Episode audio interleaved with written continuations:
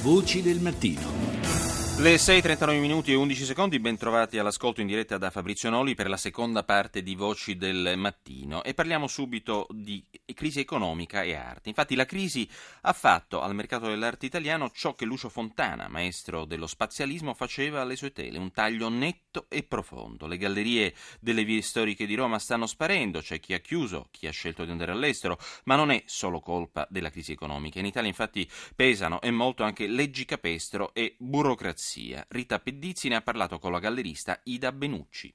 C'è una grossa crisi a livello nazionale delle gallerie d'arte, in primis perché noi siamo legati come beni culturali alle leggi che guardano le leggi del 39. Come fa a oggi a mandare avanti un'azienda, una galleria d'arte, se noi ci dobbiamo attenere a tutto quello che riguarda le leggi del 39, cioè dal 39 in poi il mondo si è capovolto, è cambiato totalmente tutto e noi siamo legati, relegati, peraltro soltanto soltanto in Italia ci sono delle leggi così restrittive. In Francia, pur avendo delle leggi abbastanza ferre nella tutela de- del patrimonio, non sono mai equiparate alle leggi italiane, tantomeno in Inghilterra e tantomeno nel resto d'Europa. In più, noi dobbiamo fare un confronto. Dobbiamo dire, noi siamo Stati Uniti d'Europa. Dove, come, quando? Se io devo spostare un manufatto dall'Oklahoma in Texas, non devo chiedere alcun permesso perché siamo Stati Stati Uniti d'America. Qui quali Stati Uniti d'Europa siamo? In cosa è vincolante questa legge del 39? Se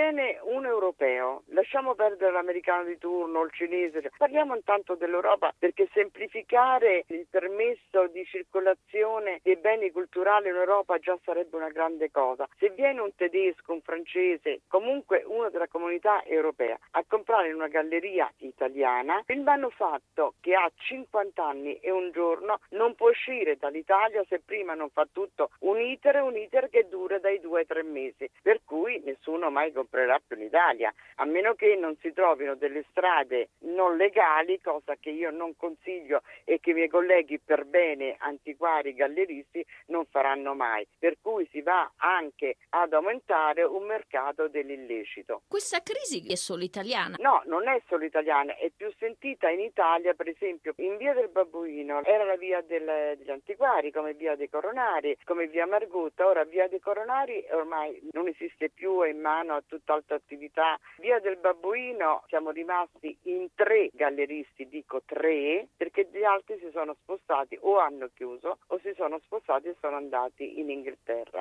in Inghilterra indubbiamente è più facile vendere perché non ha la pressione fiscale come qui in Italia. Cioè si rende conto che i nostri manufatti sono meno, mm, meno conosciuti all'estero dei manufatti ad esempio francesi o inglesi, ma ci rendiamo conto che i nostri manufatti vengono dal Bernini, vengono dal Valadier. Noi abbiamo dei manufatti eccezionali che proprio per il fatto che dal 39 non sono mai usciti o quasi mai usciti dall'Italia, è un problema anche mandarli nei musei e quindi il mobile francese è più conosciuto e più venduto. Poi se viene un francese a comprare da noi entriamo nell'iter burocratico.